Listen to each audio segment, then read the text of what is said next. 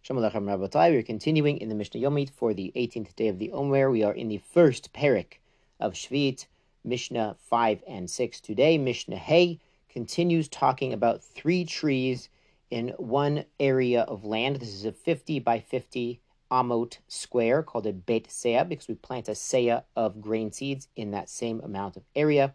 So if you have three full grown trees there that make a minimum amount of figs if they're fig trees, or they're big enough and mature enough to do so if they're not fig trees, even barren trees, then you are allowed to keep plowing there Erev Shvit up until a certain time limit, Machlokas Beis Beis Hillel, but you can plow there Erev Shvit, even though plowing is typically done as a preparation for the next season, for the planting.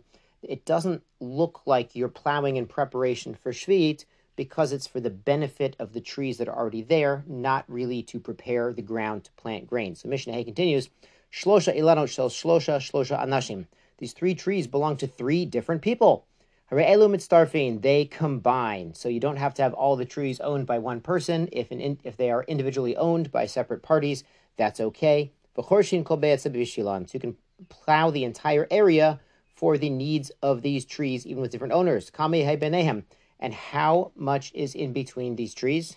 What this means is what's the minimal amount of spacing for trees, because if they're too dense, or mostly if you plant the trees too close together, then what's going to happen is one will be taking resources from the other and won't grow so well, and the owner will come to rip out some of the trees and thin it out so they grow better. So if these three trees are too close together, then one of them is eventually going to be taken out so the other ones can grow more properly. So what's the minimum spacing between them? We've seen the maximum three in a 50 by 50 amel area.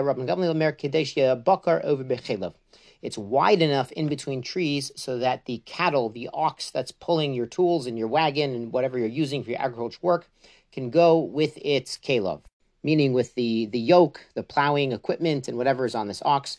It's four amot, Rabosai. And if you recall from Kilayim, when he talks about Kilai Hakerem, the Kilayim of the vineyard, that planting a vineyard, and that had its own halachic definition, requires a four amot space as a buffer zone for the what's called avoda sakerem, the workspace around the kerem, which is also four amot. So we see this four amot is used as a buffer or a workspace as the minimum size for such a thing, so you can get your men and your equipment and your oxen in there to do your plowing and do your work. So if you do not have this four amot minimum between trees, then what's going to happen is it will affect their growth and you'll come to rip one out. So these three trees minimum, we saw yesterday, could be even nine, even 10 or more trees.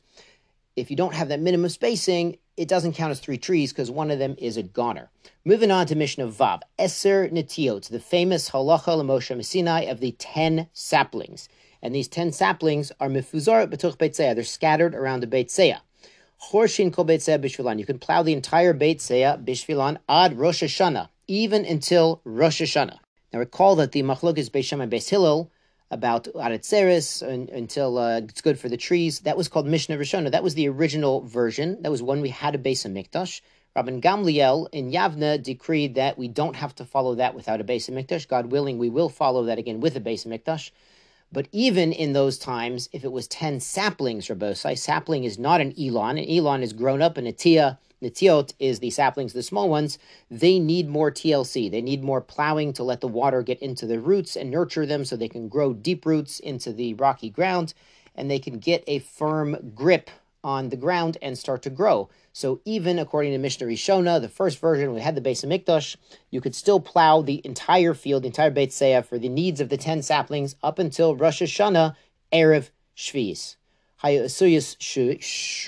If they were all in a row, umukafos atara, or they were surrounded by a crown, meaning they were all fenced in, they were all like in their own little plot. They weren't scattered throughout the Beit but they were in one, one little grove or one little corner And you can't plow for them except what is needed. That would be sort of the work area around them. And this is something important to keep in mind, Rabbotai, about parenting is that our netiot, our children, they need a little more TLC. They need a little more patience, a little more plowing. They sometimes you need to repeat a lesson many times for it to sink in and get to the roots. And that's something this Mishnah hints to as well. Shkoyach.